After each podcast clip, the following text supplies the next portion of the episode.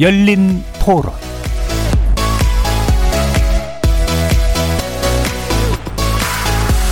안녕하십니까. KBS 열린 토론 정준희입니다.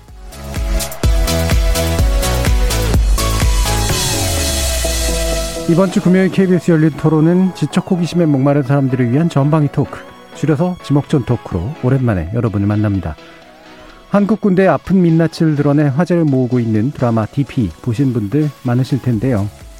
국방의 의무를 짊어진 우리나라 남성들은 군대에 관한 이야기를 자주 입에 올리기도 하지만 경우에 따라서는 말하는 이도 듣는 이도 모두 피하고 싶어하는 주제이기도 합니다. 그런데 타령한 사병을 좇는 군탈 체포조 이야기 DP는 남녀뿐 아니라 세대를 아우르면서 공감대를 형성하고 있어서 그 배경에 관심이 쏠립니다. 전반부 제작진의 픽에서 화제의 드라마 DP를 통해 본 한국 군대의 불편한 진실에 대해서 이야기해 보겠습니다. 후반부 출연자의 픽에서는 내일부터 시작되는 추석 연휴를 맞아 코로나와 추석이라는 주제로 이야기를 나눠보겠는데요.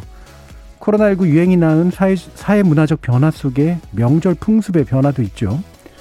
코로나 상황 속에서 맞고 있는 두 번째 추석. 여전히 가족들이 대거로 모이는 자리는 부담스러운 상황인데요. 코로나가 바꾼 추석 문화에 대해서 꼼꼼히 짚어보겠습니다. KBS 열린 토론은 여러분이 주인공입니다. 문자로 참여하실 분은 9730으로 의견 남겨주십시오. 단문은 50원, 장문은 100원의 정보 용료가 붙습니다. KBS 모바일 콩, 트위터 계정 KBS 오픈 그리고 유튜브를 통해서도 무료로 참여하실 수 있습니다. 또 이제 콩에서도 보이는 라디오로 만나실 수 있습니다. 시민 논객 여러분의 뜨거운 참여 기다리겠습니다. KBS 열린 토론 지금부터 출발합니다. 살아 있습니다. 토론이 살아 있습니다. 살아있는 토론, KBS 열린 토론. 토론은 라디오가 진짜입니다. 진짜 토론. KBS 열린 토론.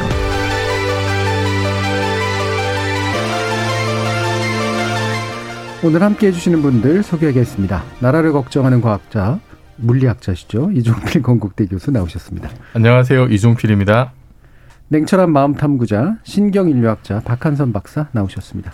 안녕하세요. 박한선입니다. 공감의 소설가 서유미 작가 나오셨습니다. 안녕하세요.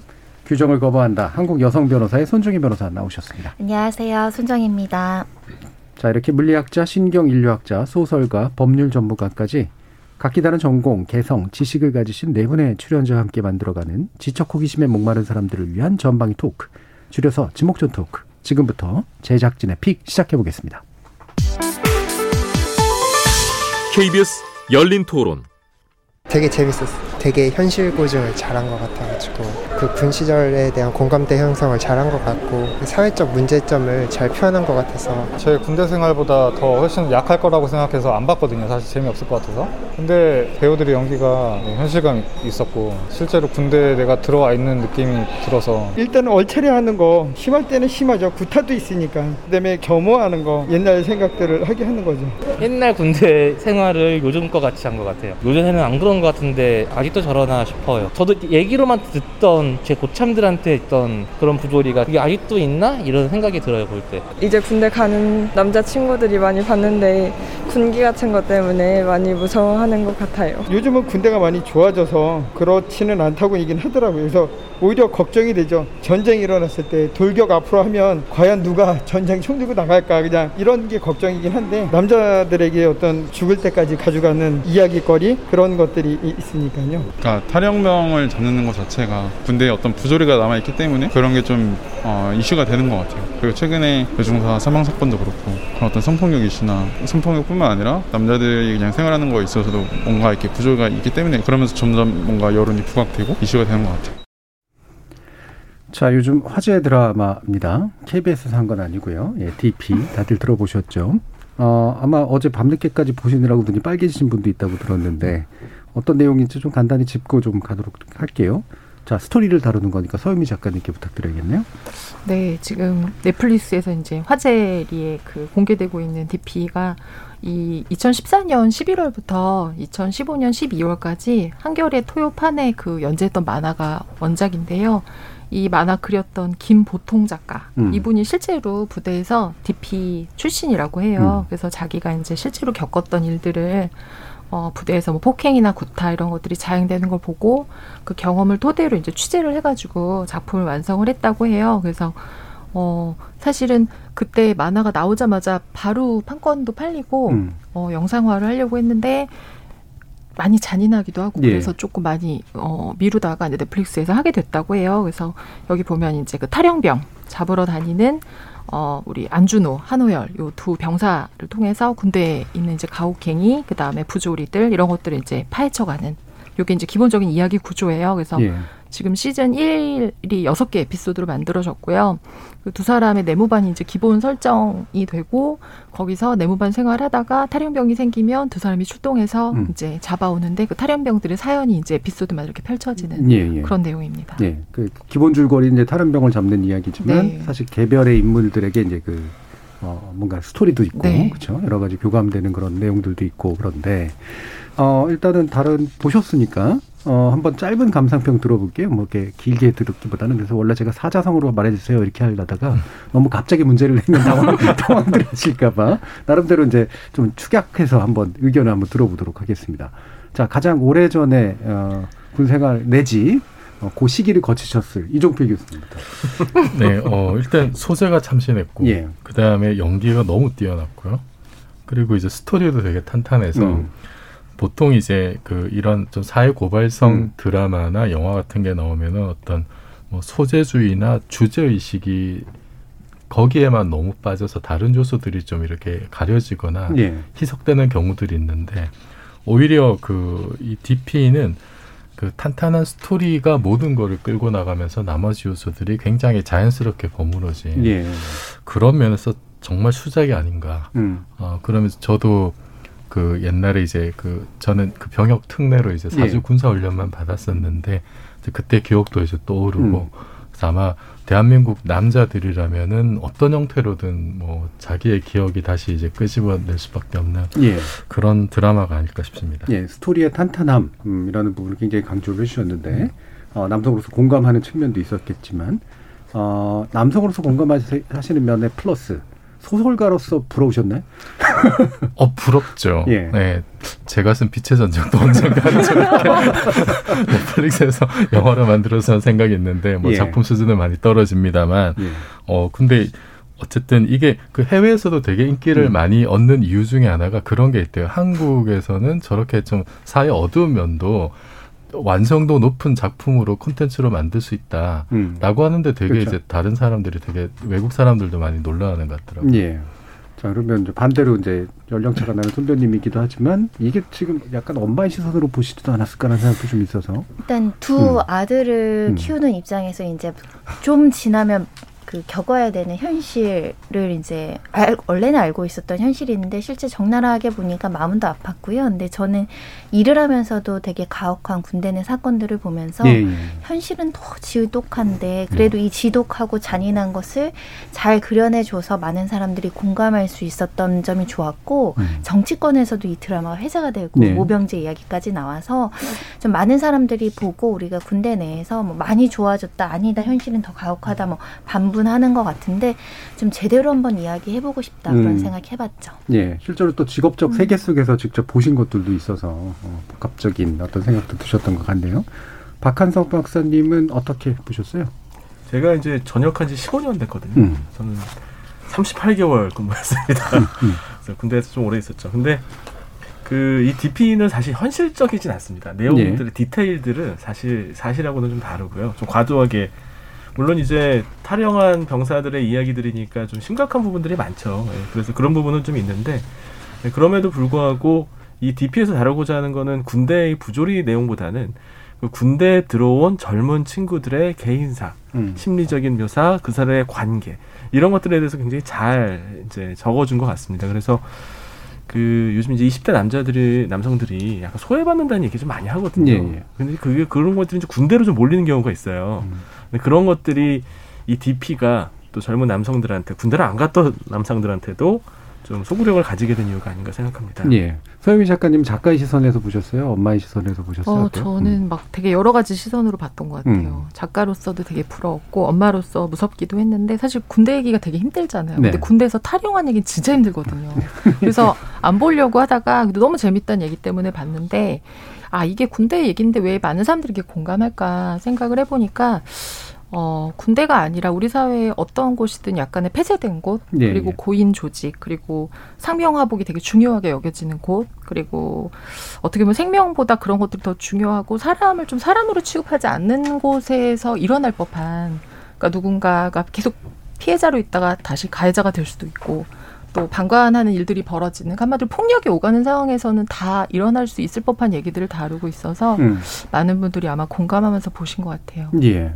어, 이 DP라는 그, 어, 어떤 보직에 대해서 뭐 낯선 분들도 있겠지만, 이제 군대 계셨던 분들은 이제 또 아는 직- 그 보직이기도 하고, 박한선 박사님은 DP 쪽은 아니셨을 것 같고, 네. 어, 의무를 다루시는 쪽이었죠. 저는 헌병대가 아니라 의무대였죠. 예.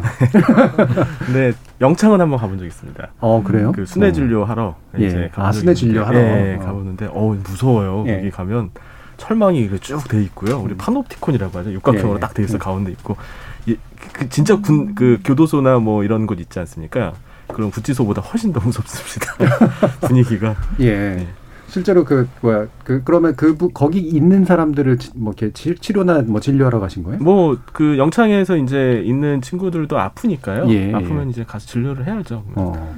예. 그런데 마음 치료는 아니고. 아, 마, 마음은 치료가 되겠습니까? 그 상황에서. 자, 이 DP 보직 폐지된다고 이미 이제 사실 예전부터도 논의됐던 거라고 알고 있는데 마침 또 이게 시기가 좀 맞았어요, 손변 선생님. 그러니까 2018년부터 계획을 세워서 예. 이 DP 병사 보직을 이제 폐지한다라고 하는데요.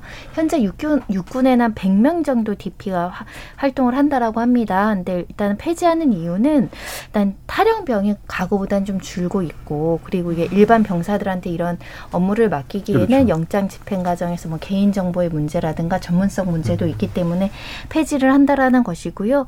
근데 뭐 공교롭게 딱 이 시점에 그 8월 1일부터 7월 1일부터니까 많은 사람들이 이제 DP에 대한 관심이 있는 시점에 이제 거의 이제 역할이 사라지고 있다 이렇게 보셔야 될 것 같고 내년부터는 그래서 군사 경찰 과의 부사관이나 범죄 수사 업무를 관장하는 군무원이 이제 수사 보조 역할을 예. 한다라고 합니다. 예. 이게 사병한테 참 이런 거 맡기는 것도 좀 웃기는 일인데, 그렇죠? 사병을 잡기 위해서 사병을 쓰는. 근데 이제 뭐 당사자들은 그러니까 실제로 그 보직 배정을 받는 사람들은 좋은 보직이라고 생각하는 경향이 사실 있긴 있잖아요. 왜냐면 외부 생활을 하고 약간 사복도 입고 근데 돈은 자기 돈 써야 되고 이제 뭐 이런 식의 문제들이니까. 근데 이제 막상 이제 뭐 아까 박한수 박사님께서 비현실적인 부분이 있다라고 하셨지만 이제 일어날 수 있는 모든 일들을 이제 하나의 이제 구석에 이제 몰아놓고 이제 이야기를 만들기 때문에 이제 아마 생기는 그런 현상이었을 텐데 어 우리가 이제 헌병이라고 흔히 알고 있는 거 의 역할이고 근데 원래는 이제 군사 경찰이라고 부르는 게 맞는 거지만 지금도 이제 군사 경찰로 바뀐 건데 여전히 헌병이라고는 말을 쓰잖아요. 이 헌병이라고 많은 말을 들으면 서유미 작가님은 어떠세요? 헌병이라고 할때 군사 경찰 할 때 좀 다르게 느껴지세요? 저는 군사경찰로 바뀌었는지도 몰랐어요, 예, 사실은. 예, 예. 헌병이 너무 익숙하고, 이 헌병은 사실은, 어, 우리나라 일제강점기 때부터 사용을 했었던 것 같아요. 그때 이제 헌병 되게 무서워하고, 그래서 그렇죠. 예. 아마 일제 잔재로 남아있는 단어라서 아마 바꾼 것 같긴 한데, 근데 음. 아직도 일반 분들한테는 조금 낯, 그 군사 경찰이란 말이 오히려 좀 낯설게 들리는 예, 것 예. 같기는 해요. 예. 근데 그때 당시 이제 일제 그 군국주의 때 사용했을 때 그 헌병은 사실 너무나 많은 것들을 했었거든요. 예. 뭐그 군대나 이런 데서만 일을 했던 게 아니라 국민 생활까지 다 간섭하면서 음. 뭐뭐 좀뭐 하면 잡아가고 뭐 하고 했었던 거라서 헌병했을 때 느낌은 어 그냥 군인들하고 다르게 되게 좀 무섭다는 인식이 좀 예, 있어요. 예. 예. 저도 이제 헌병이라고 그랬는데 딱 보니 MP라고 써있는데 헌병을 어떻게 하면 MP가 되는 걸까 그래가지고 굉장히 골치 아팠었던 예전 어렸을 때 기억에. 그런데 아 군사 경찰이라는 원래 의미로구나. 근데 아직까지도 이제 최근까지 제 내리 속에는 헌병이라는 말 속에 담겨져 있는 뉘앙스에 더 맞는 분들이긴 했거든요. 근데 이제 지금은 이제 그런 것들이 점점 점점 사라집니다만, 어, 아까도 제가 이제 좀 오프닝에서 좀 말씀드렸는데, 사실 군대 얘기를 하는 걸 유난히 좋아하는 남자분들도 있지만, 사실 그 얘기 꺼내는 거 싫어하는 남자분들도 있거든요. 굉장히 좀 안 좋은 트라우마들도 많이 있고 특히 듣는 분들은 대부분 싫어하잖아요. 근데 이게 이제 이 이야기가 저는 인기를 끌리라고 사실 기대가 잘 안 됐었어요. 근데 아 이렇게 보편적으로 좀 공감을 받는 게 좀 신기하다라는 생각도 들었는데 이종필 교수는 어떤 점이 좀 포인트라고 생각하세요? 일단 저는 아 이거는 무조건 대한민국 남성들한테는 인기를 끌 수밖에 없다라는 예. 생각이 들었고 어 그리고 저는 이게 이제 보편적인 인기를 끌었던 이유 중에 하나가 이게 그 사실 타령이라고 하는 거는 굉장히 참 어떻게 보면 참 쉽지 않은 극단적인 선택 네, 극단적인 네. 선택 중에 네. 하나인데 그런데 그 이 DP에는 DP의 그 이야기의 핵심 구조는 뭐냐면은 타령을 할 수밖에 없는 사람들의 이야기예요. 네네. 음. 타령 타령 자체가 아니라 왜 이 사람은 타령을 할 수밖에 없었는가. 음. 거기에는 이제 그 사회 구조적인 어떤 문제들 철거민 예. 이야기도 나오고 할머니를 살려야 되는 이런 이야기도 나오고 하지만 또 대부분은 이제 군대 내에서의 가혹행위 예. 또 부조리한 이런 것이 사실은 또 이제 가장 큰 문제로 자리 잡고 있죠. 그래서 어 그것이 아주 설득력 있게 음. 어 이게 뭐 구체적으로 이게 뭐 어느 부대에서 저런 일이 있었다 없었다 이런 걸 떠나서 아 한국 사회라면은 지금 우리가 살아온 한국 사회에서는 저런 일들이 언제든지 있을 수 있다. 그리고 실제로 그 이 작품의 배경이 됐던 2014년 무렵에는 이제 뭐 윤일병 사건이라든지 아니면 그 임병장 사건이라든지 이런 사건들이 예, 예. 있었고 예. 그래서 사실은 저는 오히려 그 뭐 제가 군대에 대해서 잘은 모릅니다만 실제로 벌어졌던 일들과 그 보도된 내용들을 보면은 그런 것들이 정말로 아주 디테일하고 극사실주의적으로 묘사가 된 건 아니지 않느냐 오히려 예, 예. 좀 극적인 어떤 그 긴장감과 완성도를 위해서 조금씩 skip하고 넘어간 음. 부분들이 사실 오히려 많다라는 네, 예. 생각을 좀 했었는데 어떤 그런 개연성들이 사, 그 사람들의 마음을 움직인 게 아닌가 예. 그리고 이게 이제 그 외국에 있는 그 외국에서도 지금 이 DP가 굉장히 인기를 많이 끌고 있는데 징집제를 하고 있는 나라들에서 상당히 이제 그, 네. 그 호응도가 높다고 그래요. 그리고 모병제를 하고 있는 미국에서도 미군 병사들이 이제 이거를 보고 또 공감하는 부분들이 있는데 그래서 근본적으로 모병제든 징병제든 이렇게 좀 폐쇄적이고 그런 어떤 군대라는 굉장히 특수한 그런 조직을 운영하는 어떤 그런 나라 어, 그런 사회에서는 참 누구나 아, 좀 공감할 수밖에 없는 그런 요소들, 어떤 그 구조적인 어떤 그 권력의 문제, 그걸로 음. 자기의 어떤 치부를 덮으려고 하고, 그 아래에 있는 사람들을 희생양으로 삼고, 예. 이런 거는 어떻게 보면 오래 전부터 인간 사회에서 사실은 좀 보편적으로 나타났던 어떤 억압적인 예. 모습들이었는데, 그것을 지금 21세기에도 굉장히 적나라한 모습으로 잘 구현을 했기 때문에, 예. 지금 뭐 한국뿐만 아니라 어, 해외에서도 이렇게 관심이 많은 게 아닌가 싶습니다. 예. 이게 잘 말씀해 주신 것 같은데 이게 탈영이라고 하는 행동은 아까도 이제 청취자분들도 얘기 속에서 잠깐 나왔지만 이렇게 왜 군기 빠진 아이들의 음. 어떤 이상한 행동, 음. 그죠? 근데 이렇게 처벌받아 마땅한 그런 일탈적 행동 이렇게 그런 경우도 뭐 없지 않아 있을 수는 음, 당연히 있겠죠. 이제 있죠. 근데 네. 이게 그러나 왜 이렇게 구조적으로 계속해서 이런 아이들이 이제 나올까, 이런 병사들이 나올까에 대해서 사실 의문을 제기했어야 마땅한데 네. 그렇지 않고 사회가 그냥 아, 일탈로만 이제 그냥 취급하는 그런 경향이 있었는 것 같은데요. 어, 박한선 박사님 그러면 이런 가혹행위. 나는 사실 이거 보시면서 PTSD 네네. 일어났다라고 얘기하시는 분들 되게 많거든요. 네네. 예. 어떤 구조로 보세요?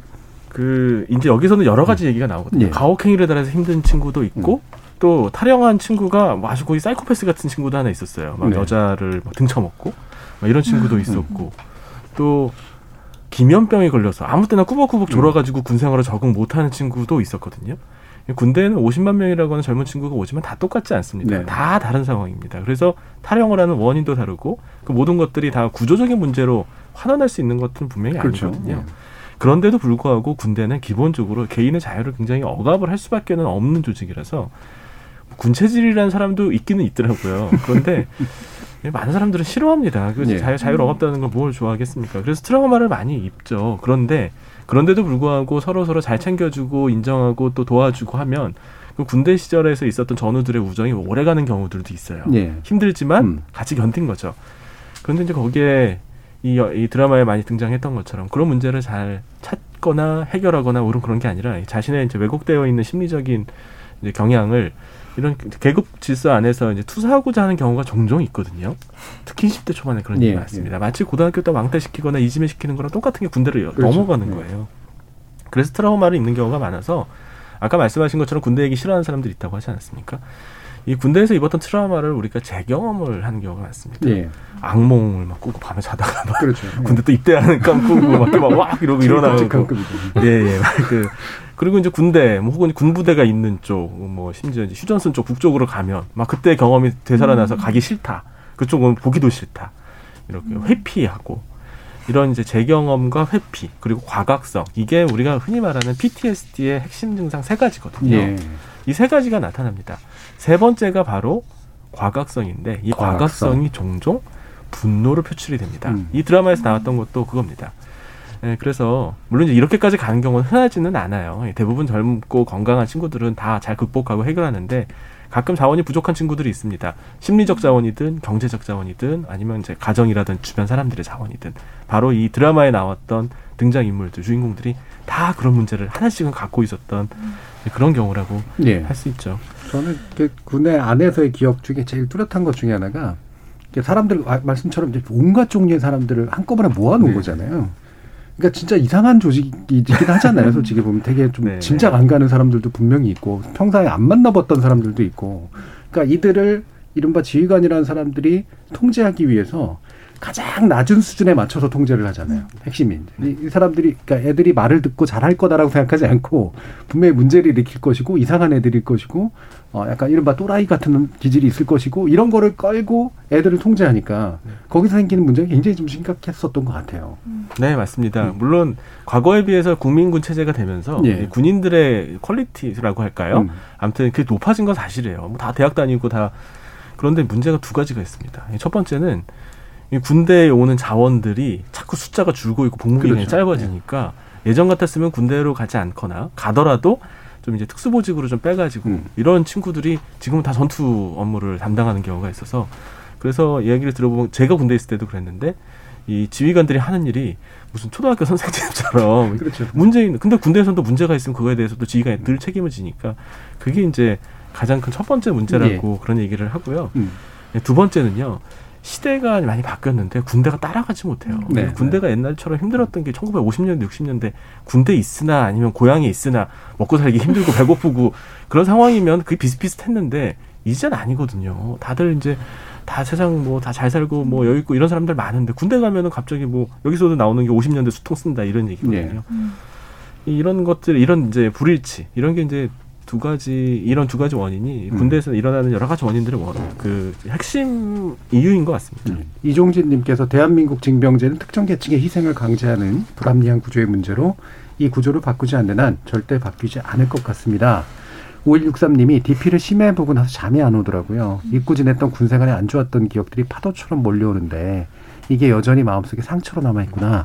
결코 지워진 게 아니다. 이런 생각도 들었습니다. 라는 말씀 주셨는데 손중희 변호사님이 직접 또 목격한 사건들도 있고 그러시잖아요. 그러니까 개인적으로는 어렸을 때 뭐 사촌 언니 남자친구가 군대에서 뭐 극단적인 선택을 했다던가 뭐 크고 나서는 제 친구의 동생이 이제 탈영해가지고 이제 막 전화를 받거나 네. 이런 일들이 있었는데 이제 변호사가 되고 나서는 그건 굉장히 추상적인 기억인데 군 의문사 사건을 좀 담당하거나 같이 기록을 검토한 적이 있었어요. 천주교 인권위원회나 이런 데서 음. 그런 변호 지원을 하거든요.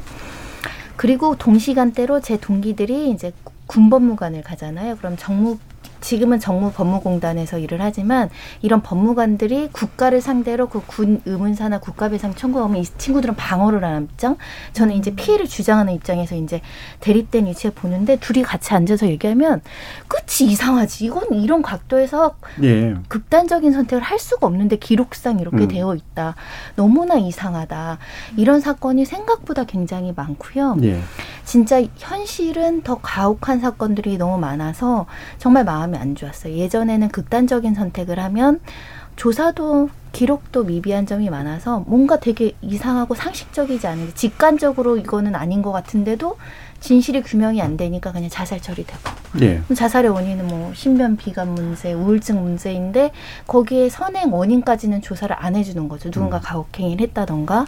그래서 제가 담당한 사건 중에는 그래도 행정심판 단계에서 순직 처리가 됐어요. 극단적인 선택을 하더라도 이거는 예. 자의로 사망에 이르면 원래는 순직이 안 됐는데 그때는 이거는 거의 타살과 가까운 구조적인 문제 하에서 이제 극단적인 선택을 했다고 구제 인정이 됐는데 근데 그 당사자분의 누나께서는 이건 자살이 아니다라고 예. 끝내 주장하셨는데 그거를 입증을 못 해드리죠. 조사를 안 해줬으니까 음. 그 당시에 굉장히 안타까운 사건이 많고요. 지금 군 창설 이후에 그 비순직 처리된 사람들, 그러니까 사고로 돌아가시거나 업무 예. 수행 중에 이제 돌아가신 분이 아닌 분들이 3만 9천 명에 이른다고 하는데 네. 거기에 얼마나 슬픈 사연과 안타까운 상황이 있을까라는 생각을 해봤고요. 제가 담당했던 사건의 기록을 보면 정말 화가 났던 게 같이 근무한 동료들이 있잖아요. 동기들이 조사에 임해줘요. 음. 근데 가장 가혹하게 대했던 가해자는 끝끝내 한 번도 조사를 안 나왔어요. 어. 근데 군 의문사가 강제 조사 권한은 없잖아요. 네. 그러니까 수사권이 없는 거죠. 예. 조사권만 있으니까. 끝끝내 나와서 진술을 해야 되는 그 마지막에 최종적으로 가장 심하게 괴롭힌 사람은 조사도 안 받고 회피하더라고요. 예. 그래서 굉장히 억울한 사건들이 많아서 그 드라마에서도 그 딱 한 명이 그렇게 가혹행위 많이 하는데 그 사람들에게 반성과 처벌과 그 징계가 따르지 않는 이상은 피해자는 사실 피해보기 안 되거든요. 예. 그런 구조적인 문제가 굉장히 과거에 많았고 나아졌다고 해서 다행이지만 지금도 진행되는 사건들이 예. 꽤 많아요. 이게 요, 요 드라마 처음에 이제 나왔을 때 이제 남성들끼리 이렇게 약간 논쟁이 붙었던 게 이게 2021년의 얘기는 아니잖아. 뭐 이런 얘기 한 분들도 있고. 원작가, 원작에 있는 2014년에 이렇진 않았어. 내군번 때 이렇지 않았어. 이러는데 다들 사실 자기 경험 가지고 얘기하는 거니까. 이 구, 부대마다 사실 또 굉장히 다르고, 물론 시기마다도 물론 다르지만. 근데 아까도 이제 서 작가님 말씀 주셨지만 이게 사건이 있었던 시, 시절에 만들어진 그 만화잖아요. 원래 웹툰 네. 작가 자체가.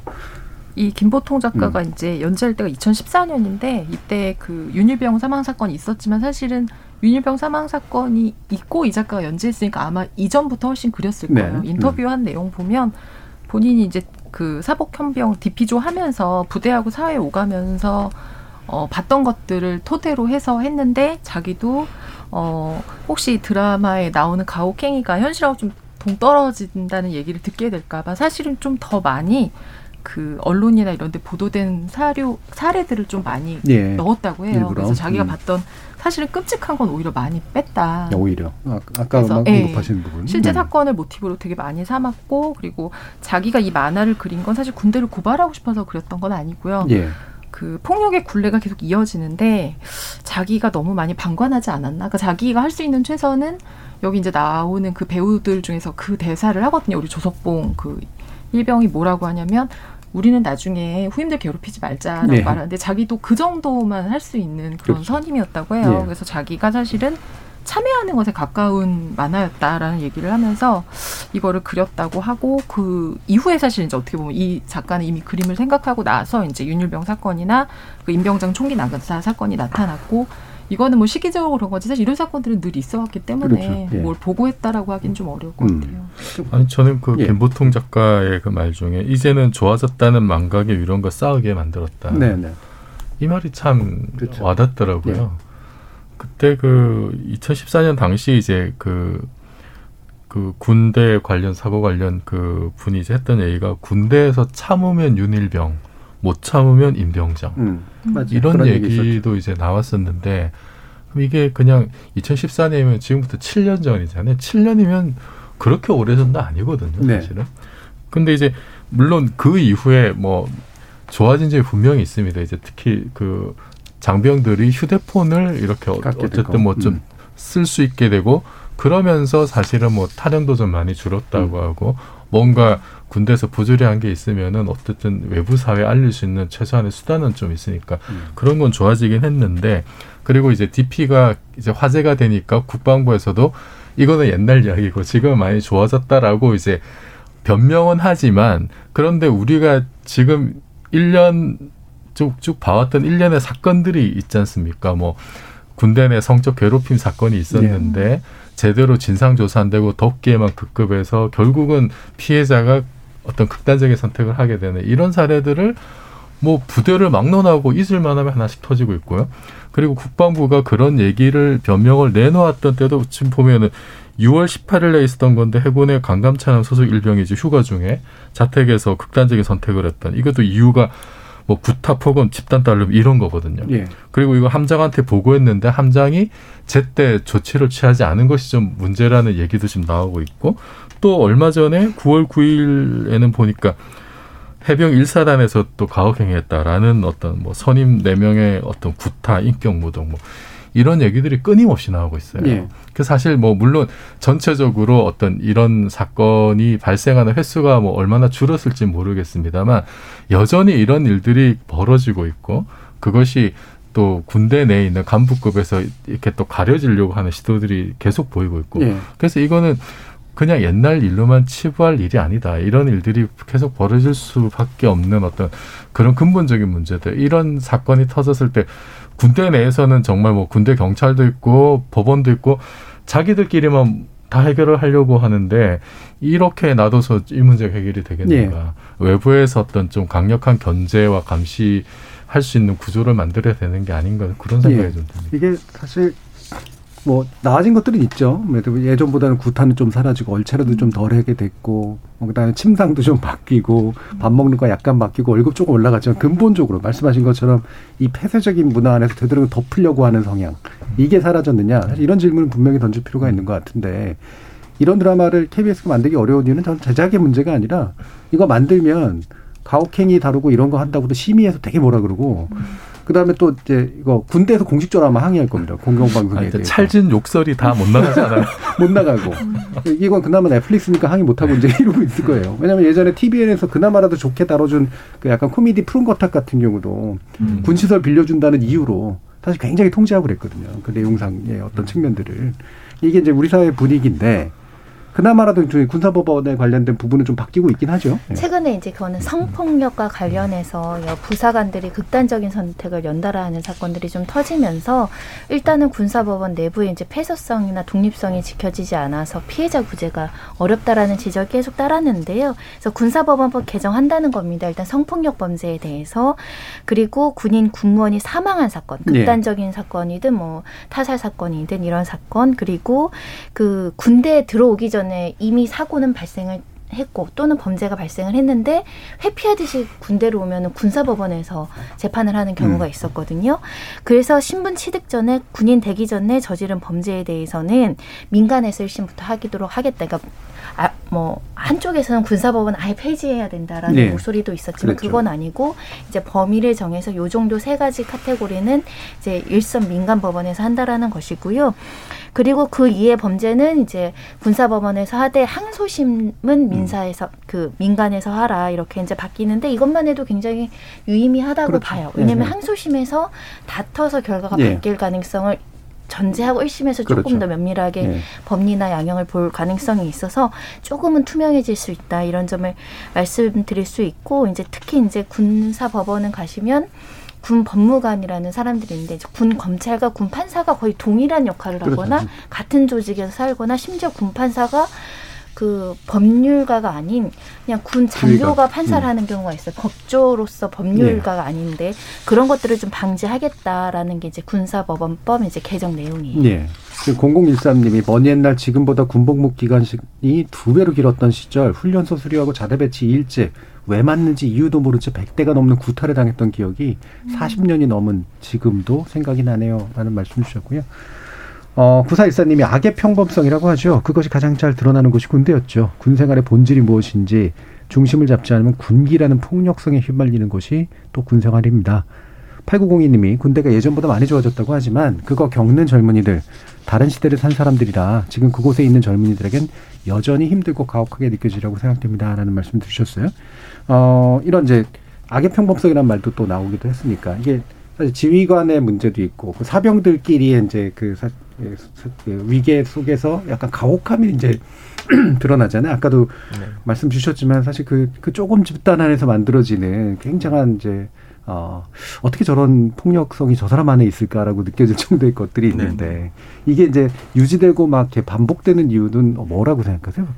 예전하고는 좀 다릅니다. 네. 예전에는 네. 이제 군대 조직 자체가 장교부터 시작해서 폭력적인 부분이 네. 분명히 있었거든요. 근데 지금은 그렇지는 않아요. 워낙 그걸 좀 엄격하게 다루기 때문에 오히려 역설적으로 그 아마 그래서 최근에 군대에서 가혹행위 당했는데 간부한테 당했다 이런 얘기는 아마 별로 못 들어봤을 거예요. 대부분 예. 다 병사들끼리 벌어지는 일이거든요. 간부가 제일 두려워하는 게 징계나 벌점이고 그런 것들이 쌓이게 되면 자신의 진급도 어려워지기 때문에 그래서 군, 오히려 병사들한테 그렇게 심하게 못해요. 다만 병사들은 그런 게 없습니다. 자기는 전역하면 그만입니다. 그렇죠. 그리고 군대에서는 자신의 사회적 지위와 상관없이 자기가 알량한 그런 권위, 그러니까 권력을 남용할 수 있는 그런 자, 장소입니다.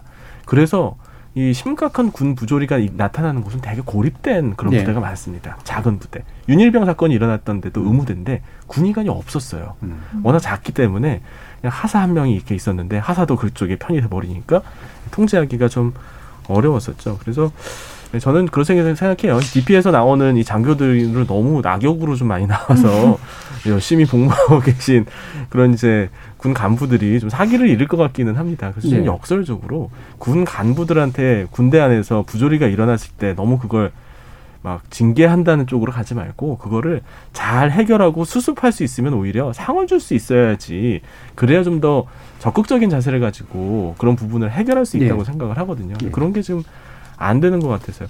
군대가 50만 명이에요. 작은 광, 광역시입니다.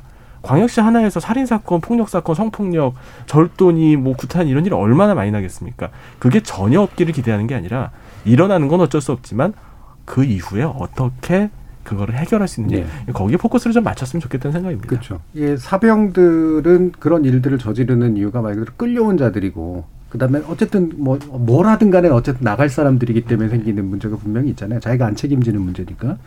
또 지휘관이나 이런 위계 체계의 문제는 일어난 일을 덮어야 되는 상황들이 이제 계속 네. 발생하니까 거기서 이제 문제가 생겨버리는 이 두 가지가 아마 결합되어 있는 문제인데 아까도 말씀드렸듯이 군사법원 관련된 개혁 얘기 저희 열린 토론에서 다룰 때 많은 분들이 그 지적을 음. 하시더라고요. 그러니까 이게 승진 내지 보직 배당이나 이런 거에 굉장히 결정적으로 네. 영향을 미치는 거기 때문에 없었던 일처럼 만드는 게 핵심이 돼버리고 많은 있었던 일을 드러내게 만드는 게 아니라 네. 이 부분이 개혁에서도 핵심적인 내용이 아닐까 싶은데요. 어, 서 작가님이 보시기에 예. 네. 어, 물론 이제 군대 경험을 안 하셨지만 어, 이런 폐쇄적인 곳들은 사실 또 비슷한 속성들을 또 가지고 있을 것 같기도 한데 네. 왜 이렇게 이, 이런 이런 작은 폐쇄적인 곳들은 변하기가 어려울까? 음. 어떤 생각을 해보세요? 아까 그 말씀하신 것처럼 음. 원해서 가는 거 아니고 예. 끌려가고 어떤 시간을 버티고 견뎌야 된다라고 생각하는데 군대가 되게 재밌는 게 상명하복이 목숨만큼 중요하잖아요. 네. 그리고 이제 아까 그 시민분도 얘기했지만 근데 이렇게 군기가 빠져갖고 진짜 전쟁 나면 어떡하지 뭐 이런 얘기도 하시는 것처럼 예. 또 군기라는 게 되게 중요하고 근데 사실 진짜 또 전쟁이 일어나는 건. 저 여기서도 보면 이제 전시라고 하면 어떻게 할 거냐라고 하는데 전시가 아닌데 전시인 것처럼 해야 하는 네. 되게 이상한 것들이 이제 얽혀 있는 공간이죠. 근데 어 그러다 보니까 이 혈기왕성한 젊은 친구들이 내가 사회에서 어떤 상황에 있었든 내가 뭐 성장 배경이 어땠든 여기 와서 내가 하루라도 먼저 들어오면 내가 이제 네. 그 뭐라 그래요? 이거 상사라고 그러나요?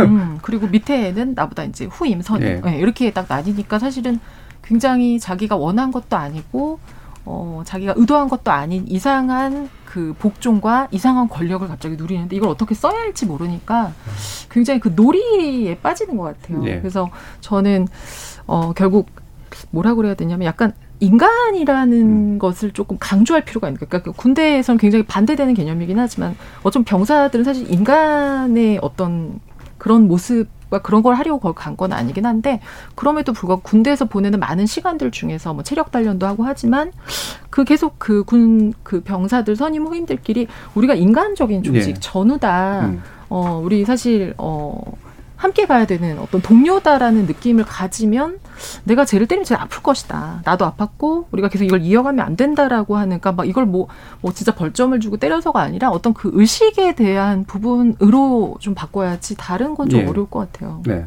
그 사실 아까 그 말씀 주신 분의 군기라는 얘기를 되게 많이 하시는데 군기가 잘 잡힌 데는 이런 사건이 안 일어나느냐. 음. 이게 이제 되게 다른 문제거든요. 근데 저는 사실 이게 명예심이라는 생각을 외려 해요. 그러니까 제가 훈련소 들어갔던 데는 전방부대였는데 굉장히 잘 갖춰진 부대였어요. 굉장히 옛날이었음에도 불구하고 그러니까 거기에는 주로 조교들이 있는데 이 조교들은 자기가 되게 뭔가 이렇게 그 잘 가르치고 그다음에 남들에 비해서 되게 뭔가를 잘하는 거에 대한 명예심이 굉장히 많았거든요. 음. 근데 제가 저 나이가 많이 가, 들어서 갔는데 저보다 훨씬 어린 아이들이었잖아요. 근데 자기의 일을 그렇게 딱딱딱딱딱 해내고 그다음에 자기의 성취에 대해서 굉장히 자부심을 느끼는 걸 보고 야 이런 애들이 우리나라 지키는 거구나 음. 이런 생각을 했었거든요. 근데 그 당시 후방부대나 이런 데들은 이제 안 그런 거죠 이제 분위기가. 맞습니다. 이 예. 군기가요. 예. 그거 말씀하신 군기는 똥군기라고 하고요. 네. 군기 잘 잡힌 데는요 예. 굉장히 자유롭고 네, 그렇죠. 그리고 병사들끼리는 네. 지휘권이 없어요. 병장인데 이거는 그냥 계급만 나누는 거지. 음. 뭐 선임이에요. 그냥 선임이지 뭐 시키고 뭐 이렇게 할 수가 없어요. 그거는 음. 상명하복이 아니에요. 음. 일병이 병장한테 복종하지 않아도 아무 문제가 안 돼요. 그렇죠. 네, 그거는 네. 그냥 그냥 생긴 거예요. 생긴 예. 거예요. 그게. 맞습니다. 예. 맞습니다. 예. 그래서 자기 그 역할이 명확하게 부여되고 그 역할을 잘하는 사람들로 구성돼 있는 데들은 그걸 위주로 군기가 만들어지는 거지. 이를테면 서열 위주로 뭔가 만들어진다거나 이러지가 않더라고요. 음. 그래서 우리나라 이제 군대도 아마 되게 종류도 되게 많고 어, 다양한 종류들이 있는데 바로 이른바 군기라는 말을 어떻게 우리가 이제 어, 재정립할 거냐 사실 이 부분도 되게 중요한 문제가 아닐까 싶어요. 자, 8801님께서 저는 군 헌병대에서 근무한 사람입니다. 군대에서 일어나는 사건 사고 지휘관에게 책임을 묻는 제도 개선해야 됩니다. 그렇지 않으면 사건을 축소, 은폐, 왜곡하는 일 계속될 거라고 확신합니다. 라는 말씀도 주셨습니다. 네, 그래도 되는 줄 알았어. 극중 탈염병이 자신을 괴롭힌 가해자를 찾아가 던진 나한테 왜 그랬냐는 질문에 가해자가 한 답변이죠. 군대라는 조직에서 폭력과 부조리가 되물림되는 단순한 이유이기도 한데요. 부조리의 개선을 위해 우리가 한 일 무언지 묻게 됩니다. 나도 당했으니 너도 당해보라는 심사, 혹은 내일이 아니 어쩔 도리가 없다라는 태도로는 70년간 바뀌지 않은 먹지 못할 물을 담은 수통처럼 모든 것을 썩게 만들기 때문입니다. 지목전 제작진의 픽은 여기서 마무리하겠습니다. 여러분께서는 KBS 열린 토론과 함께하고 계십니다. 토론이 세상을 바꿀 수는 없습니다. 하지만 토론 없이 바꿀 수 있는 세상은 어디에도 없습니다.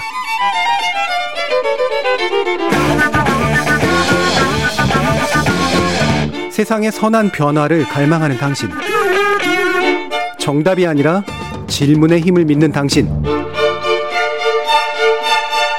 우리 KBS 열린 토론에서 만납시다.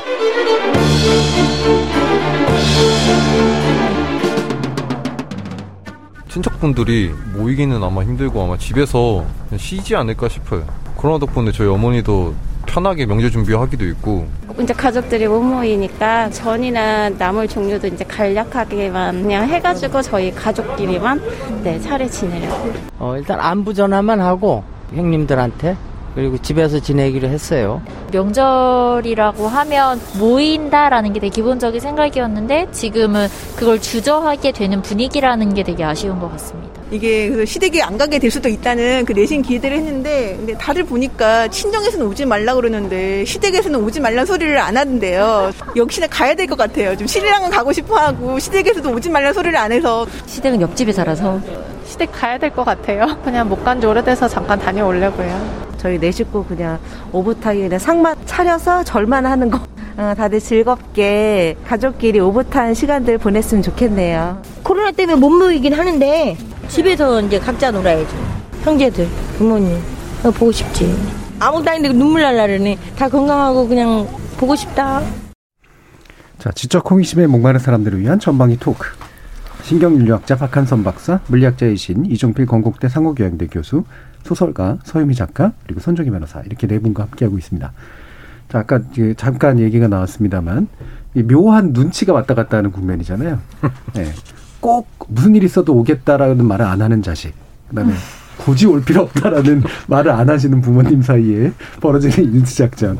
자, 이 주제를 손 변호사님께서 가져오셨는데 코로나와 추석이란 추석이란 주제를 가져오셨어요? 그 네, 이유. 저희 이, 이, 방송 끝나면 저도 이제 잠정 휴업 상태로 들어가서 이제 어, 한 5일 정도 되는 연휴 동안 추석을 보내게 되는데 어, 얼핏 작년 기억이 나요. 작년 추석 때도 내년에 봅시다 우리. 내년 예. 좀 참으시다 뭐 그랬는데 예. 올해 추석도 이렇게 될지 많은 분들이 예상 예상 못했을 것 같아요. 집집마다 풍경은 좀 다를 것인데 또 명절이 많이 변화되고 있고 젊은 사람들 또 이제 며느리들과 이런 갈등도 있어서 많이 간소화되고 많이 달라지기도 하고 해외여행 가셨던 분들도 있고 막 그런데 음.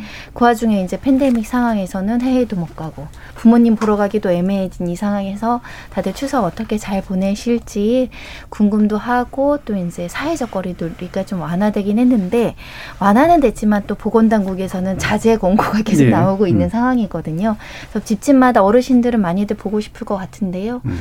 또 사장들도 다른 것 같아서 이야기 같이 나눠보고 싶었습니다. 네. 방역 당국과 국민들 사이에서도 묘한 눈치 작전이 지금 하고 있는 거죠. 방역 당국이 막 뭐 가지 말라고는 얘기는 못 하겠고 그렇죠? 가도 괜찮다고 또 얘기해 주기를 바라는 마음도 있고. 좋지만 안 갔으면 좋겠다. 자 이게 어떤 추석들을 보내실지 좀 궁금한데 제일 궁금한 게 전 이종필 교수님이에요. 어떻게 뭐 힘, 힘들게 가시나 가시는 건가 이번에? 네, 저는 제 음. 기차표를 예. 잘 구해서 예. 뭐 갔다 오는 거는 뭐 그렇게 힘들진 않을 것 같아요. 음. 제가 작년에는 계속 이제 명절 한 두 번 정도 계속 못 가기도 예, 했고 예. 그래서 이번에는 좀 가야겠다 싶어서 어 근데 이제 저는 혼자 가기 때문에 음. 사실은 조금 뭐 가족들을 다 데리고 가, 가는 분들보다 좀 뭐 고통이 좀 덜한 것도 예, 있고 음. 이제 방역 문제도 조금은 이제 좀 신경을 덜 써도 되고 네 또그 음. 부산에 계신 분들이 또 이제 예 음. 예방 접종 하실 분들은 또 대충 다 예, 예, 하셔가지고 예 그래서 이번에는 예 잠시 좀 다녀올 생각입니다. 예 그러면 이제 기차 타고 왔다 갔다. 네네네. 음. 그래도 그 시간은 그래도 뭐 많이 괜찮으시겠네요 그 정도면. 뭐, 음. 네. 여기서도 약간 묘한 눈치가 서미 작가님은 어떻게 보내세요? 네, 저희 시댁은 오지 말라고 어. 아주 빨리 얘기하셔서 예. 시댁 가지 않고요. 이제 저희 가족만 이제 동생이 결혼해서 첫 명절이라 네. 두 팀으로 나눠가지고 음. 한한 팀 저희 이제 가족이면 한 팀은 어 당일날 그 다음에 또 다른 팀은 그 다음날 점심만 먹고 헤어지기로 해서 되게 좀 단촐한 추석 네. 될것 네. 같아요. 오지 말랬다고 진짜 안 오냐? 뭐 이런 얘기는 안 하세요? 아, 그러시지 않으세요. 오래 살았는데 그러지 않으신 아, 분들이세요. 그 정도는 확실하다 메시지가. 네, 네. 예. 박가준 박사님.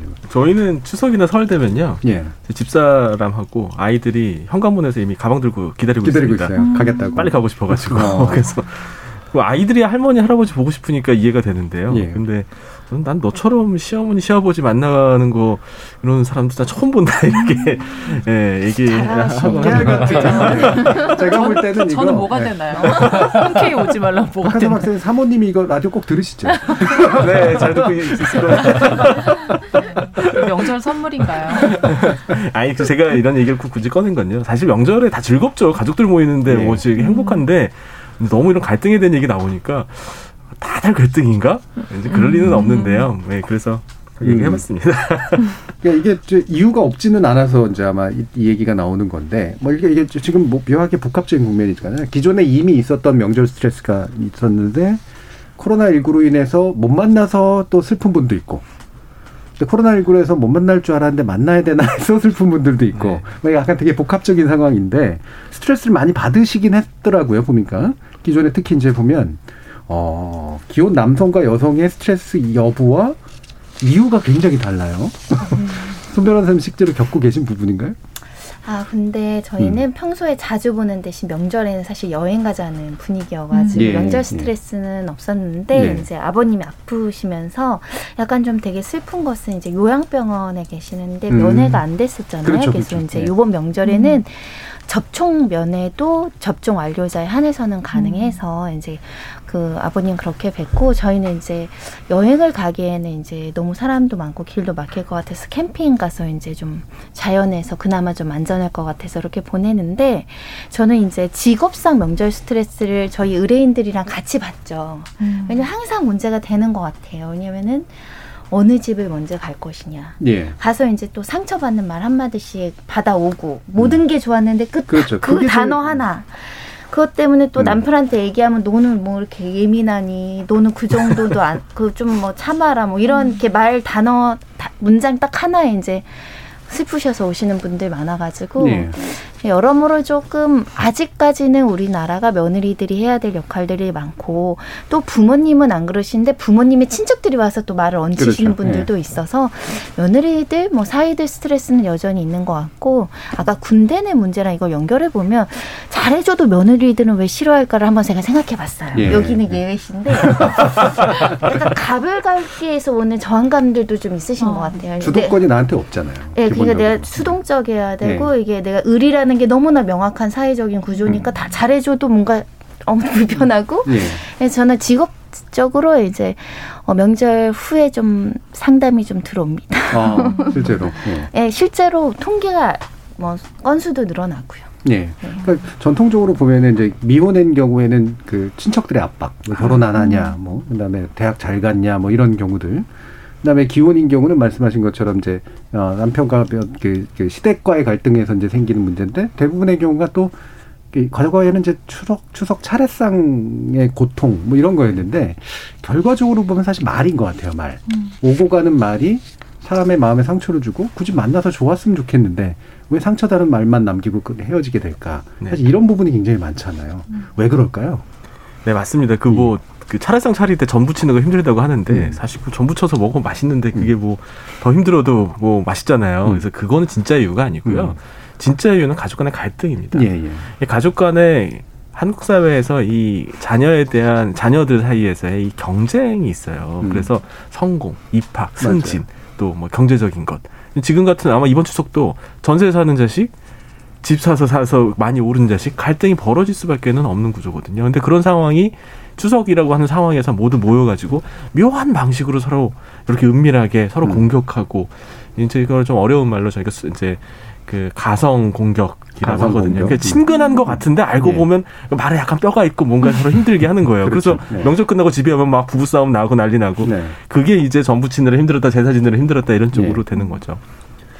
그래서 아까 손정혜 변호사님도 말씀하셨지만 정신과에 이 명절 부근해가지고 환자가 많아져요. 예. 특히 이제 이 기혼 여성들이 이제 많이 오셔서 심지어 입원을 요구하시는 경우도 있습니다. 음. 명절 끝날 때까지. 격리, 네. 격리를 요구하시는 거군요. 네. 음. 그 이종필 교수님은 이런 식의 문제를 그 겪으세요? 저는 이제 뭐 예전에 한 30대 정도까지는 왜 결혼 안 하냐라는 예, 예. 얘기를 너무 많이 들어서 그게 정말 스트레스이기도 음. 했는데 근데 저는 요즘 생각하면 이제 어떤 생각이 드냐면은 음 제가 이제 혼자 오래 살아서 그런지 제 친가에 가더라도 이제는 좀 남의 집 같아요, 사실은. 그렇죠. 예. 네. 예, 떨어져서 혼자 사니까 그러니까. 너무 네. 익숙해져서 네. 지금 제가 사- 뭐 서울에 사는 집이 너무 편해졌고 음. 익숙해져가지고 친가인데도 이렇게 뭐 공간이 바뀌고 잠자리가 바뀌면은 이제 불편한 점이 있거든요. 네. 그나마 이제 그 저희 친족이니까 음. 그것이 좀 상쇄가 되는데. 그래서 저의 그런 좀 미묘한 어떤 문제들을 다른 대한민국의 며느리들의 투사를 해보면 더 심하겠죠. 며느리들은 당연히 그분들도 저랑 크게 다르지 않은 사람들이기 때문에 공간이 바뀌고 잠자리가 바뀌고 이런 데 대한 어떤 그 기본적인 스트레스가 있을 텐데 그런데 뭐 아무리 결혼해서 시댁이긴 하지만 어쨌든 그, 그 친정만큼 편하지는 당연히 않을 테고 네. 거기 기본적으로 그, 그 스트레스가 있을 것 같아요, 저는. 예. 제가 이렇게 겪어보니까. 그래서, 아, 이건 정말 대한민국의 며느리들이 정말 참 엄청난 일들을 하고 있구나라는 거를 제 경험을 통해서 사실은 좀 이렇게 그 투사를 해보게 되고, 그리고 사실 명절 음식 이렇게 뭐 맛있는 거 많이 해 먹는데 제 생각에 제일 맛있는 음식은 남이 해주는 음식이 제일 맛있거든요. 그렇죠. 네. 그리고 추석 추석은 뭐 특히 이제 그냥 이렇게 다들 그냥 다 같이 노는 어떤 예. 명절 축제에 가까운 어떤 명절이라고 하는데 그래서 이렇게 좀 뭔가 음식을 뭐 만들어서 하는 것도 좋겠지만은 그냥 그것보다는 뭐 배달 음식을 있고. 아니면은 예. 정말 해외 여행을 많이 가는 이유가 저는 그 모든 문제가 해결이 되기 때문에 그렇죠. 예, 한 방에.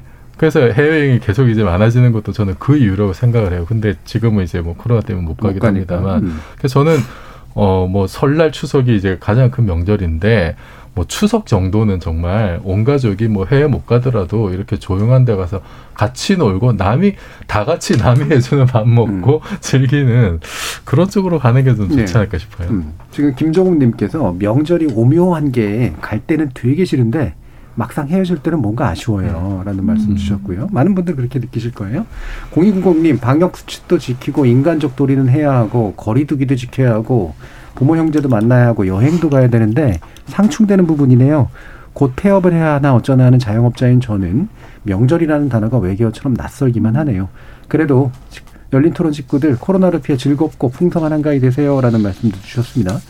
자, 이렇게 명절 풍속도는 사실 계속해서 바뀌어 왔는데 코로나 때문에 작년에도 얘기했습니다만 급격하게 이제 바뀌고 있는 부분들이 좀 있는데 서유미 작가님은 그런 것들 좀 눈에 띄는 게 있으세요? 이를테면은 그 설마 그런 건 안 하실 것 같은데 뭐 원격 차례 이런 건 안 하실 것 같은데 줌예라고 그러더라고요. 줌예, 줌.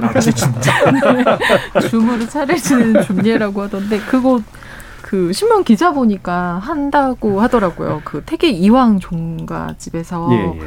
실제로 비대면 제사를 해서 그 나눠 먹던 음식도 그 음복 도시락도 만들고 그다음에 그 식혜를 테이크아웃 잔에 담아서 이렇게 놓고 가져가라고 한다고 해서 아 정말 좀 참신하다는 네, 생각이 좀 테이크아웃 들었었어요. 음복이라고 한답니다. 네, 그래서 어아 뭔가 변 그러니까 어, 차례는 지내야겠고 만날 수는 없으니까 이제 그렇게 음. 하는 어 근데 저희 막 예전에 처음 그 차례상에 막 그 신기한 음식들 올라오고 막 예. 그럴 때도 되게 와 어떻게 이럴 수 있지라고 했는데 정말 계속 변하는 것 같아요. 그러니까 예. 변하는 측면인데 코로나를 만나면서 굉장히 좀 급격하게 변한 것 같아요. 그래서 주변에 이제 사실은 차례가 좀 없어지는 분위기긴 한 것 같아요. 네, 근데 네. 드리는 분들은 굉장히 간소화하고 어, 좀 편한 방식으로 가족들이 이제 함께 좀 즐길 수 있는 방식으로 변해가는 것 같기는 해요. 음. 저 주변에 예, 정말 요번에 아버님이 줌으로 하시자고 하셨다고 어, 가족 모임도 줌으로, 맞아요. 친한 가족을 만났어요. 음. 제사 많은 집인데 그래서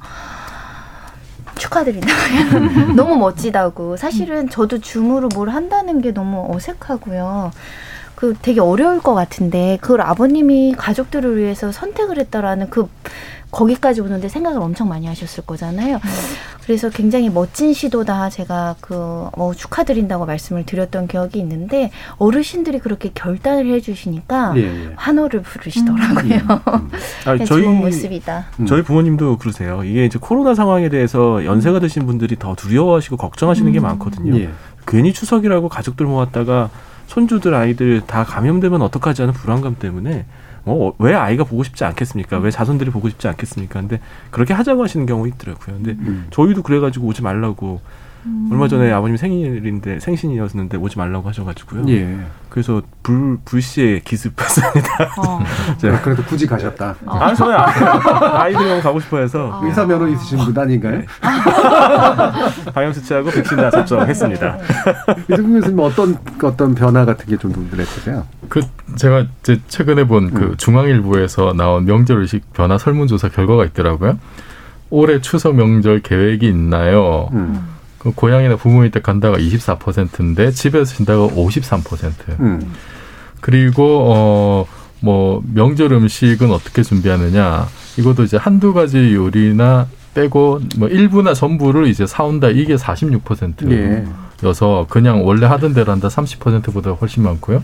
또 하나 놀라운 게 이제 코로나 19가 끝나면 여- 명절 어떻게 할 거냐 그 질문에 대해서 뭐 여전히 뭐 옛날처럼 부모님 댁에 가겠다가 34%인데 집에서 쉬겠다가 42%. 예, 예.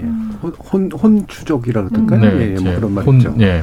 그리고 어뭐 이제 명절 풀스 변화를 어떻게 느끼냐는 질문에 대해서 이제 개인 삶에 대한 존중과 더불어 합리적인 변화라고 생각하는데 이게 61%가 네. 나왔더라고요. 그러니까 우리가 지금까지 명절에 대해서 뭐 이것 좀 간소화하고 그 다음에 이제 그 며느리의 부담 줄이고 뭐 이런 얘기들 많이 해왔었는데 코로나 겪으면서 그게 뭐 일종의 핑계로 작용한 면도 좀 있었겠습니다만 이게 지- 또 지나 보니까 여전히 구- 굳이 우리가 그러니까 옛날처럼 그렇게 할 필요가 있겠냐라는 어떤 그 생각들이 더 가속화되지 않았느냐. 그래서 코로나 지나고 나면은 어, 명절 자체에 대한 어떤 정말 좀 그- 근본적인 어떤 생각의 변화와 어떤 그 문화의 변화 이런 게 훨씬 더 빨라지지 않을까 싶어요. 예.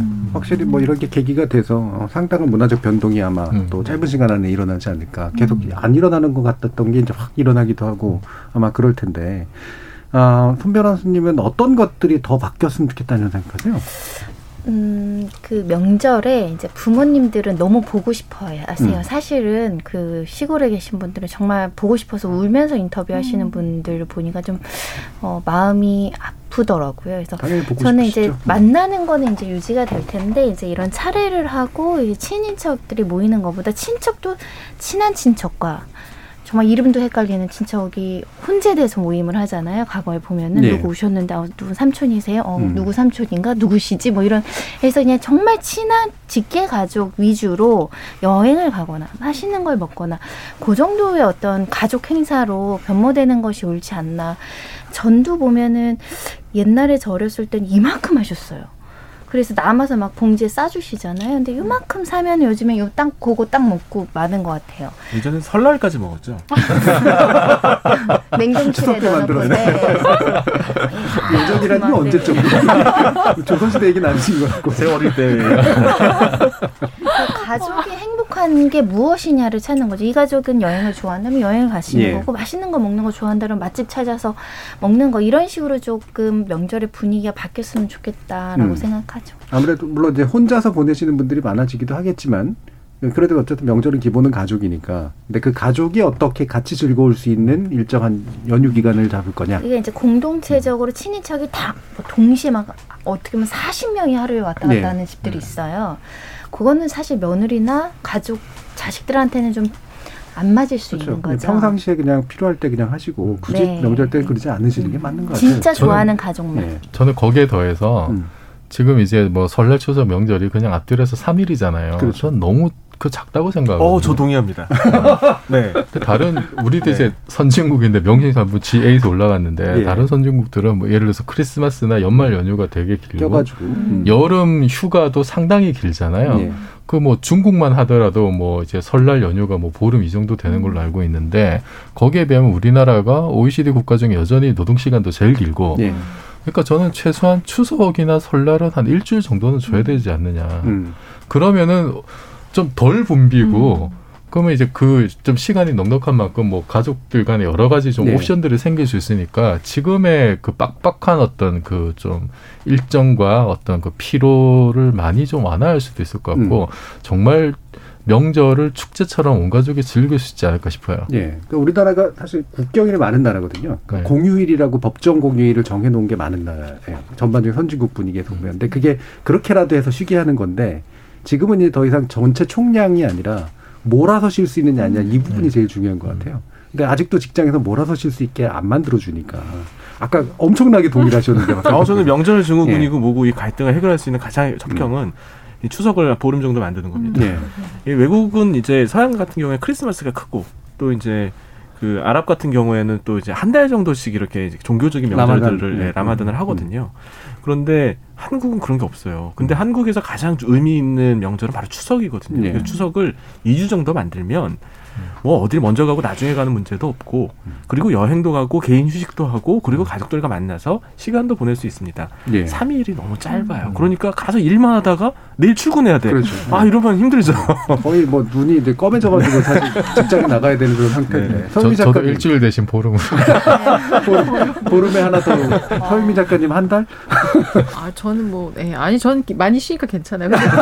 보름 보름 너무 좋아요. 근데 예. 진짜로 스트레스가 많이 줄을 것 같고 제가 그 추석 관련한 설문 보고 너무 재밌었던 거 있었는데 예.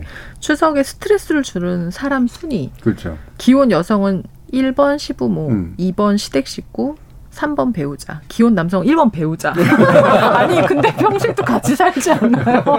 저 이거 보고 너무 웃겼는데, 그러니까 네. 이 기혼 여성이 받은 스트레스를 고스란히 기혼 남성이 그렇죠. 배우자로부터 이제 그렇죠. 받는다는 네. 얘기인 것 같아요. 근데 네. 정말 3일이니까 진짜 하루씩 가고 하루씩 가고 하루 쉬는데 어떤 집들은 가서 사실 미리 음식 준비하고 당일까지 있으니까 쉬는 게 아니고 너무 집약된 노동. 그렇죠. 그리고 지금 대부분이 되게 핵가족화돼서 세 식구 네 식구 사는데 갑자기 정말 아까 말한 가족이지만 그래도 불편한 곳 가서 막 시간을 많이 보내고 사람 많이 만나면 엄청 스트레스 많이 받거든요. 음. 그래서 그것들이 좀 느슨하고 여유 있고 가족들끼리도 그러면 오늘 하루만 보내고 가야 되거나 한 끼 막 이렇게 몰아서 해야 된다라는 억압이 조금 사라지면은 여유 있게 좀 영화도 보고 시간 음. 좀 여유 있게 쓰고 이렇게 하면은 아마 많이 좀 해소되지 않을까 싶어요. 지금 5374님이 그런 취지의 말씀 주셨어요. 저는 그렇습니다. 명절 앞뒤로 한 달 정도는 아내를 자극하거나 신경을 건드는 일이 절대 하지 않습니다. 라는 말씀. 한 달까지 딱 잡고 일을 하고 계시고 계시네요.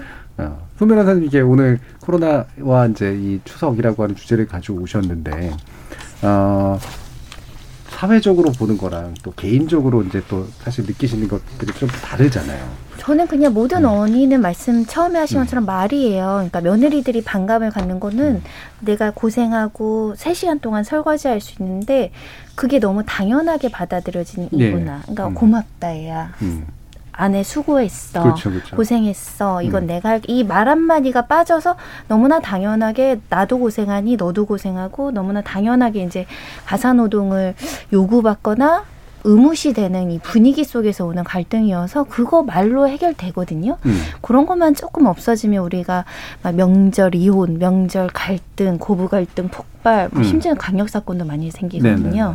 그런 것도 좀 줄지 않을까. 음. 그런 명절이 됐으면 좋겠죠. 그러니까 시간 좀 많이 늘고 그다음에 이쁜 말 하고 이런 이제 것이 되면 상당 부분 해결이 될 것 같은데 저도 이렇게 보면 이 갈등이 생기는 것들 중에 물론 뭐 여러 가지 이유들도 있지만 아까 뭐 기- 경쟁이나 뭐 질투 이 부분도 얘기해 주셨지만 이게 평상시에 이렇게 쌓여 있던 불만을 만나면 이게 터뜨리고 싶은가 봐요. 술 먹고 예, 그렇죠. 특히 술 드시거나 그러면 평상시 억울했던 거. 굳이 딱히 이 사람의 잘못은 아닌데도 불구하고 하소연하고 싶고 하소연하다 보니까 화가 나고 화가 나니까 이제 찌르고 이제 이런 식의 일들이 많이 또 생기지 않을까. 또 게다가 발언권에서 권력 차이가 생기니까 그 발언을 하시는 분들이 보통 윗분들이고 그래서 생기는 문제들이 굉장히 큰데 이거를 참으세요. 저 이쁜 말 하세요. 그럼 또 이게 분노 조절이 잘 안 되지 않을까 싶기도 해서 이게 터뜨리는 게 낫나 싶기도 하고 어떠세요, 박한호? 아, 제 이런 조언을 좀 해달라고 여러 요청을 많이 받는데요. 그 대표적인 경우가 그런 게 있어요. 갑자기 평소에 만나지도 않았던 외삼촌이 와서 너 이렇게 해서 대학 가겠니? 너 이렇게 해서 취업하겠니? 시집은 언제 갈래? 이러면 이제 힘들다는 거예요. 그래서 그런 얘기는 그 추석 때 하지 마라. 정말 조카를 사랑하고 조카의 미래가 걱정이 되면 추석 끝나고 따로 불러서 맛있는 거라도 사주면서 용돈이라도 쥐어주면서 그런 얘기 해라. 그러면 아마 조카도 삼촌이 그렇게 얘기하는 거를 진지하게 받아들일 겁니다. 음. 근데 다들 모여 있는 데서 사람들 많은 데서 망신 주는 것밖에 안 되거든요. 그런 것들이 사실 다 작은 일이지만 이 맨날 맨날 뭐 자주 만나고 또 그 불악에서 서로 얼굴 만나서 그런 사이에 사이 상황이면 예. 괜찮은데 옛날이었으면 옛날이었으면 예. 괜찮은데 예. 지금은 그런 상황은 아니거든요. 예. 그러니까 어머니도 옆에서 그 얘기 들으면 마음 아프거든요. 그러면 음. 또 우리 아이는 왜 우리한테 그래?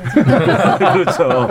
그러니까 그게 뭐 허물없는 외삼촌의 삼촌의 자세다 이렇게 생각하지 마시고 예. 조금은 조심하시고 현실적인 부분에서 도움을 주시면 더 좋은 삼촌이 될 수 있을 것 같고 친족 관계도 아마 그러면 더 부드러워질 것 같습니다. 예.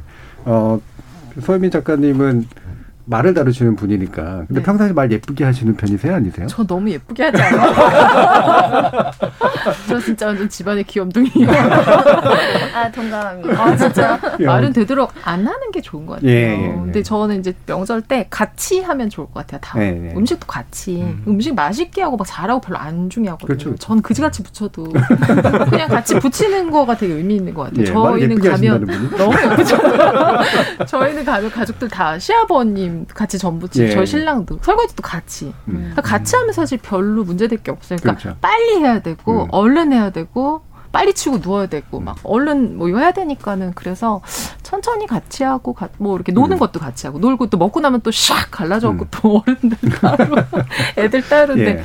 뭔가 같이 할 수 있는 것들에 대한 고민을 하면은 명절 진짜 많이 기다릴 것 같아요. 네, 네. 예, 아이들이 맨날 혼자 있다가 뭐 사촌도 만나고 막 만나면 용돈도 주시고 막 같이 놀고 그러면 음. 즐거울 것 같아요. 예. 자, 그러면 그뭐 결론이 났네요. 일단 길게 놀아야 된다. 그다음에 변화된 상황에 맞는 만남의 양식들을 새로 만들어야 된다. 말이 중요하다. 예. 그리고 정말 하고 싶은 말이 있으면 그때 하지 말고 딴 때. 돈 주면서. 돈 돈으로 가격권을 사고 예, 네. 잘 정리됐습니다. 자, KBS 열린 토론 격주 금요일은 지적 호기심에 목마른 사람들한 전방위 토크, 지려서 지려- 지목전 토크로 만나고 있는데요. 오늘은 네 분과 함께 드라마 DP 그리고 코로나와 추억 두 가지 주제로 전방위 토크 진행했습니다. 소설가 서유미 작가, 손정희 변호사, 신경인류학자 박한선 박사, 그리고 이종필 건국대 상호교양대 교수 네 분 모두 수고하셨습니다. 감사합니다. 감사합니다. 고맙습니다. 사회의 변화는 보통 대단히 더디게 일어납니다. 여러 가지 이유가 있지만 변화로 인해 발생할 미지의 위험보다는 익숙한 것이 보장해주는 예측 가능성을 선호하는 경향이 한몫하겠죠. 그런데 현대에 들어서면서 변화 속도가 매우 빨라졌습니다. 그러다 보니 변화하는 것과 변화를 거부하는 것 사이의 격차가 여러 가지 문제를 낳게 되죠. 그게 명절이든 군대든 수통이든 말입니다. 저는 다음 주 월요일 저녁 7시 20분에 다시 찾아뵙죠. 지금까지 KBS 열린 토론 정준이었습니다.